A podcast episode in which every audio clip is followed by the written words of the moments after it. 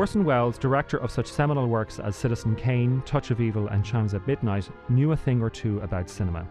So perhaps we would do well to regard a statement he made in the 1960s, in which he suggested that, quote, there are two things that can absolutely not be carried to the screen the realistic presentation of the sexual act and praying to God.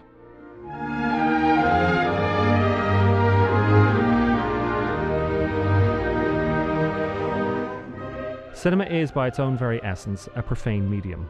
All the world's major religions have, at one point or another, or indeed still do consider any effort to represent a deity as an act of blasphemy. In Orthodox Judaism, to even write the letters that would suggest the word God is considered a sacrilege. For centuries, Christianity forbade the visualization of Jesus or the saints. Gradually, that was relaxed, but to this day, Islam expressly forbids the visualization of the prophets. Yet within the Hindu faith, almost everywhere you look, you can see every deity depicted. Mind you, there seems to be no problem at all with depicting the devil. I'm telling you that that thing upstairs isn't my daughter. Now, I want you to tell me that you know for a fact that there's nothing wrong with my daughter except in her mind. You tell me you know for a fact that an exorcism wouldn't do any good. You tell me that! To be honest, The Exorcist has nothing to do with religion or spirituality, and everything to do with misogyny. But the truth is, the vast majority of films that deal directly with the scriptures, The Ten Commandments, Ben Hur, and The Greatest Story Ever Told, are junk.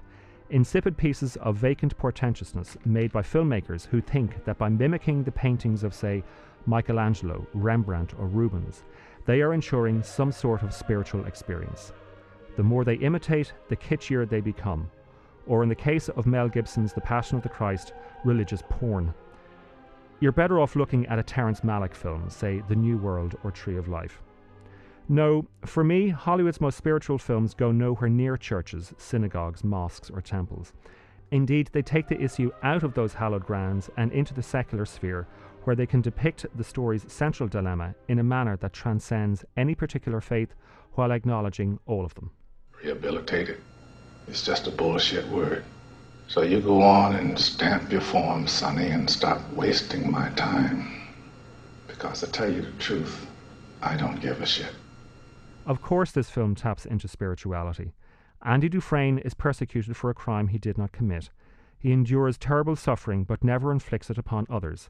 And the prison, with its thick walls, bars, heavy gates, and barbed wire, is surely just a metaphor for the personal agonies so many people endure. And so Andy abides, and when he escapes, he holds out his arms as a man reborn. I mean, it even has redemption in the title. I see dead people. In your dreams? While you're awake?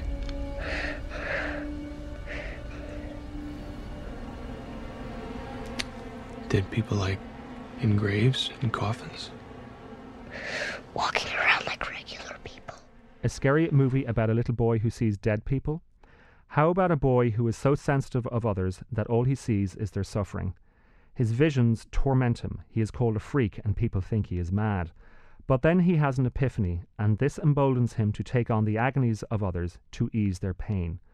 Look at it that way, and you realize the film's twist ending was only a disguise because it camouflaged Bruce Willis's acceptance that he was dead and when he did that, his widowed wife was finally able to let go of her pain. What about this? Wait a second. Wait a second. Why him? I built this field. You wouldn't be here Ray, if it weren't for me. God's Well, sake, you wouldn't be here I'm if it weren't. unattached. You have a family. I know, but I want to know what's out there. I want to see it. But you're not invited. Not invited. What do you mean I'm not invited? That's my corn out there. You guys are guests in my corn. Ray, No, wait. I have done everything I've been asked to do. I didn't understand it, but I've done it. And I haven't once asked what's in it for me. What are you saying, Ray? I'm saying, what's in it for me? Is that why you did this? For you? What? Field of Dreams? Yes, it's about faith and hope and sacrifice and emancipation.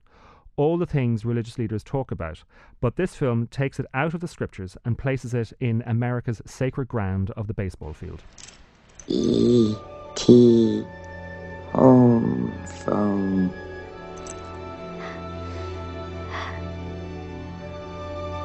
E.T. phone home.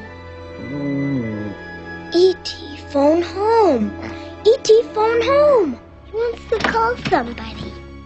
E.T. is found in a shed, has a heart that glows red, who speaks in parables, performs miracles, convenes a band of followers, dies, is resurrected, and flies off to the heavens, promising one day to return. The thing is that none of these films foreground religion. If anything, they do their best to never mention God or the Bible. Instead, the elements that approach upon sacred are always transferred and pointed in another direction. I'm sorry? What was that again? I'm a god. You're God.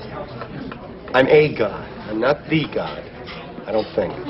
Because you survived a car wreck? You folks ready to order? I didn't just survive a wreck. I wasn't just blown up yesterday. I have been stabbed, shot, poisoned, frozen, hung, electrocuted, and burned. Oh, really? And every morning I wake up without a scratch on me, not a dent in the fender. I am an immortal. Would Groundhog Day have worked had it all taken place in a seminary? Instead, Harold Ramis's classic comedy is an allegory about finding meaning in life and what we're here to learn how to love. Bill Murray is a weatherman, yes, someone who predicts the future, and his name is Phil, which is Greek for love, and he is stuck in Punxsutawney. It's his own personal purgatory from which he is released only when he sheds his selfishness and commits to acts of love. Truman. You can speak. I can hear you.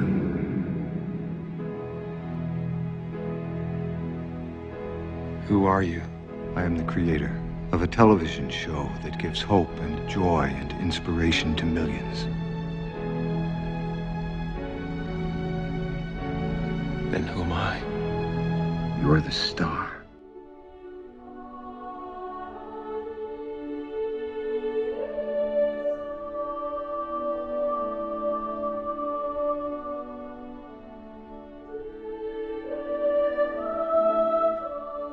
No, for me, the most spiritual Hollywood films do not dramatize the religious subjects so much as spiritualize the secular.